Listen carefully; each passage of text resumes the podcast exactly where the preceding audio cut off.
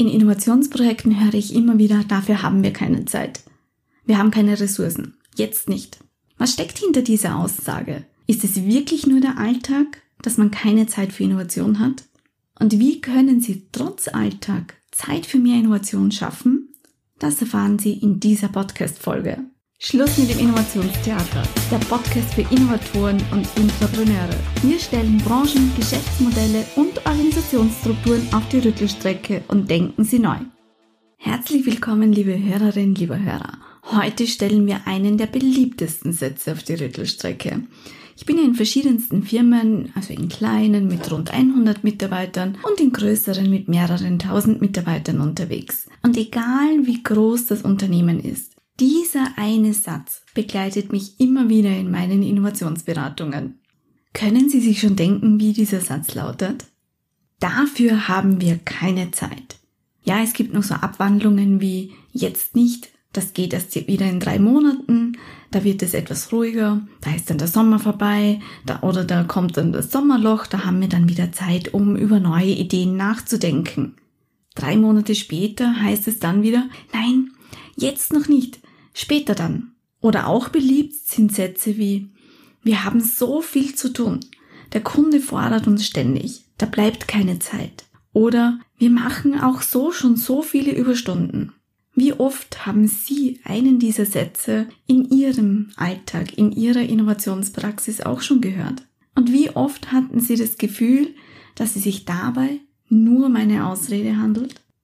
Es gibt bestimmt Zeiten, wo andere Punkte Vorrang haben, das ist klar. Wenn ein Kunde beispielsweise dringend etwas benötigt oder eine Reklamation ansteht, wenn der Jahresabschluss ins Haus steht oder die Budgetierung der einzelnen Bereiche abgeschlossen werden müssen oder wenn es um ein Audit, um eine Zertifizierung geht, ja, dann dreht sich tatsächlich alles nur mehr um dieses eine Thema.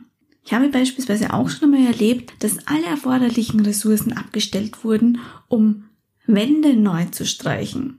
Warum? Weil sich der Vorstand des Unternehmens für einen Besuch angesagt hat.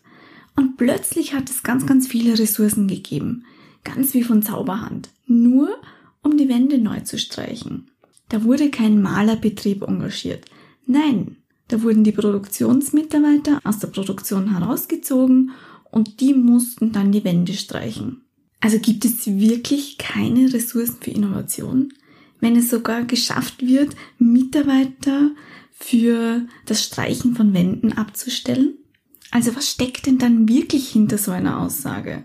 Warum können ganz schnell Ressourcen für das Anstreichen von Wänden freigestellt werden, aber wenn es um die Entwicklung oder Umsetzung neuer Ideen gibt, dann gibt es keine? Ich denke, ganz oft steckt hinter der Aussage, wir haben keine Zeit dafür, eine fehlende Wichtigkeit des Themas. Das heißt, Bleiben wir bei dem Beispiel des Wendestreichens. Das war dem Geschäftsführer einfach wahnsinnig wichtig, sich gut, sauber, mit einer wunderschönen Produktion, mit schönen Büroräumlichkeiten dem Vorstand gegenüber zu präsentieren. Daher war es auch selbstverständlich, dass er diese Ressourcen freigestellt bekommen hat. Wenn es um beispielsweise die Zertifizierung, Auditierung, beispielsweise nach TS 16949 oder der ISO 9000 geht, dann ist auch das wahnsinnig wichtig für ein Unternehmen. Und auch dann schafft es das Unternehmen, alle erforderlichen Ressourcen dafür zu, freizustellen. Ich denke, Innovation hat einfach nicht immer diesen Stellenwert wie Qualität, Zertifizierung. Ich habe es beispielsweise auch schon erlebt, dass sich das Management und alle Führungskräfte in einem Unternehmen zu einem Workshop getroffen haben, dann auch über das Thema Innovation gesprochen haben und sich auch zu 100 Prozent dazu committed haben. Das heißt, die haben gesagt, ja, Innovation ist uns wichtig, wir wollen das weitertreiben. Die waren dafür und auch auf die Frage hin, ob sie denn bereit seien, auch die Ressourcen bereitzustellen, haben sie alle ja gesagt. Tja, und dann ist die erste Idee gekommen, die es zu umzusetzen galt. Und gleich sind wir auf die ersten Hindernisse gestoßen. Und die Aussage, wir haben keine Zeit dafür, ist ganz, ganz oft gekommen. Dann hat sogar der Geschäftsführer mit seinen Führungskräften gesprochen und es hat sich aber einfach nichts geändert. Die Idee haben wir dann nur in die Umsetzung gebracht mit vielen Besprechungen, Ermahnungen und vor allem Eigeninitiativen einzelner Mitarbeiter. Die haben dann ihre Freizeit darin investiert, weil ihnen die Idee einfach so wichtig war. Ich denke, in diesem Fall hilft es tatsächlich auch, Innovation in die Zielvereinbarung von Führungskräften zu nehmen. Dazu habe ich auch bereits in der vorherigen Folge, also in Folge 4, ausführlich berichtet. Damit bekommen Innovationen denselben Stellenwert in den Zielvereinbarungen wie Qualitätsziele, Finanzziele, Bildungsziele. Natürlich kann es immer wieder sein, dass der Alltag in die Quere kommt. Der Chef braucht dringend eine neue Präsentation, der Kunde ein Angebot oder eine Lösung für ein Problem und der Kollege ist auch noch krank geworden. Und deshalb möchte ich Ihnen nun noch drei Tipps für mehr Innovationszeit, für mehr Zeit, um anders zu denken, quer zu denken und wirklich neue Ideen zu denken und das auch im stressigen Alltag zu schaffen.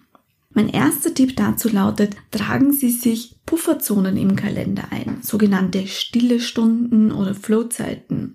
Öffnen Sie doch einmal Ihren Outlook-Kalender oder Apple-Kalender, Google-Kalender. Wie viele freie Stunden sehen Sie denn dort? Ist Ihr Kalender auch so überschwemmt von Terminen, von kurzen Besprechungen oder auch langen Meetings? Haben Sie da auch immer wieder das Gefühl, dass sich die Kollegen in jede erdenkliche kleine Lücke Ihres Kalenders drängen, um noch schnell irgendetwas in einem Meeting abzustimmen? Schluss dann jetzt damit. Blockieren Sie jede Woche mindestens zwei Stunden als so eine Art Flowzeit. Tragen Sie sich diese zwei Stunden im Kalender ein. Am besten schon für die nächsten drei Monate im Voraus. Weil sobald Sie einen Termin im Kalender haben, wird meistens bei den Besprechungsanfragen darauf geachtet. Achten Sie dabei auch, Sie dürfen diese Pufferzone, also diese Flowzeit, nur in ganz, ganz dringenden Fällen verschieben. Und ich meine verschieben, nicht absagen, canceln. Verschieben Sie diese Flowzeit innerhalb derselben Woche. Dafür haben Sie keine Zeit? Dann überlegen Sie sich, ob Innovation Ihnen wirklich wichtig ist. Kommen wir nun zum zweiten Tipp. Der zweite Tipp betrifft eher, was Sie bei anderen, also bei Ihren Kollegen nicht machen sollen. Und zwar drängen Sie sich selbst nicht in kleine Lücken anderer Kalender. Ich kenne das. Ich war selbst jahrelang in der Automobilindustrie und kann mich dann auch ganz, ganz gut an die Planung von Besprechungen erinnern. Mit Outlook konnte man natürlich gut sehen, wann wer wie Zeit hatte. Und ja, da hat man dann die kleine Lücke gefunden. Mittwoch zwischen 12 und 12.30 Uhr. Was macht man dann? Man lädt ein. Sofort einladen, damit niemand anders diese eine gefundene Lücke bekommt. Dann sitzt man im Meeting und die Person kommt nicht. Dann versucht man sie natürlich anzurufen und irgendwann erreicht man sie und die sagte, naja, ich war beim Mittagessen. Oder das andere Meeting hat noch länger gedauert. Das geht sich jetzt nicht aus. Daher empfehle ich Ihnen, fangen Sie bei sich selbst an. Drängen Sie sich selbst nicht in jede kleine Lücke Ihrer Kollegen. Und fordern Sie das auch von den anderen. Ja, anfangs wird es schwierig werden. Und ich denke, ein Durchhalten lohnt sich. Und so gewinnen Sie einfach auch Verschnaufpausen. Und damit schaffen Sie es auch den ersten Tipp mit den Flowzeiten wirklich auch umzusetzen. Kommen wir nun zum dritten Tipp. Und zwar geht es hier um den Frei-D. Also geschrieben wie der Freitag und der D, der Tag. Es geht mir hier nicht um den Freitag an und für sich, sondern um einen freien Tag. Das können bis zu 40 Stunden im Jahr sein, an denen man an, einfach an eigenen Ideen arbeiten kann. Und da denkt man sich im ersten Moment, oh mein Gott, wie soll man das denn schaffen? Das heißt, es ist undenkbar, 40 Stunden im Jahr freizuschaufeln, damit man wirklich an neuen Ideen arbeiten kann. Es gibt Unternehmen, die bieten das im gesamten Unternehmen, der gesamten Belegschaft an. Google hat es beispielsweise lange Zeit vorgemacht mit der 20%-Regel.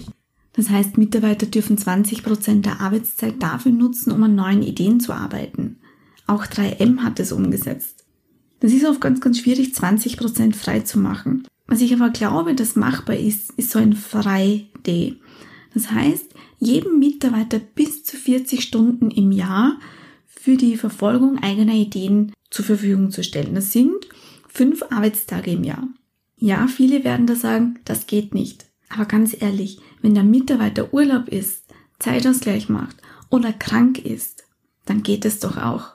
Und was sind fünf Tage im gesamten Jahr, wenn sie zu Verbesserung und Innovation führen? Probieren Sie es aus. Die Zufriedenheit und Motivation steigert sich, was möglicherweise auch zu einer geringeren Fluktuation und vor allem zu einer geringeren Krankenstandsrate führen wird. So investieren Sie zwar fünf Tage im Jahr pro Mitarbeiter, sparen jedoch viele, viele Krankheitstage ein. Liebe Hörerinnen, liebe Hörer, ich freue mich über Ihre Ideen und Anregungen. Was tun Sie, um Freiräume für Innovation und Kreativität zu schaffen? Probieren Sie es aus. Schluss mit dem Innovationstheater. Schaffen Sie für sich und Ihr Team neue Freiräume. Viel Erfolg!